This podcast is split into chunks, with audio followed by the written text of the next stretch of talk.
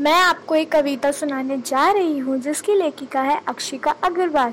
Dearest papa in the world happy father's day to you हम लड़ते हैं, हम झगड़ते हैं, आपकी डांट से मेरे आँसू भी निकलते हैं।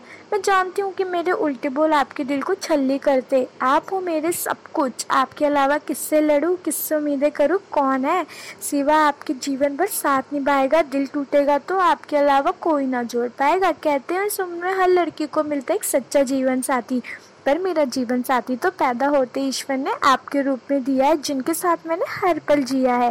पापा, आपके बिना ये मासूम दिल धड़क नहीं पाएगा। साथ रहना होगा आपको मेरे उस पल में, जब दुनिया से रुखसती का वक्त मेरा आएगा। ना दे पाई अब तक आपको कुछ ये गम, हर पल मुझे सताएगा। पर वादा है, एक आपको अक्षिका के पापा के नाम से आपको जाना जाएगा।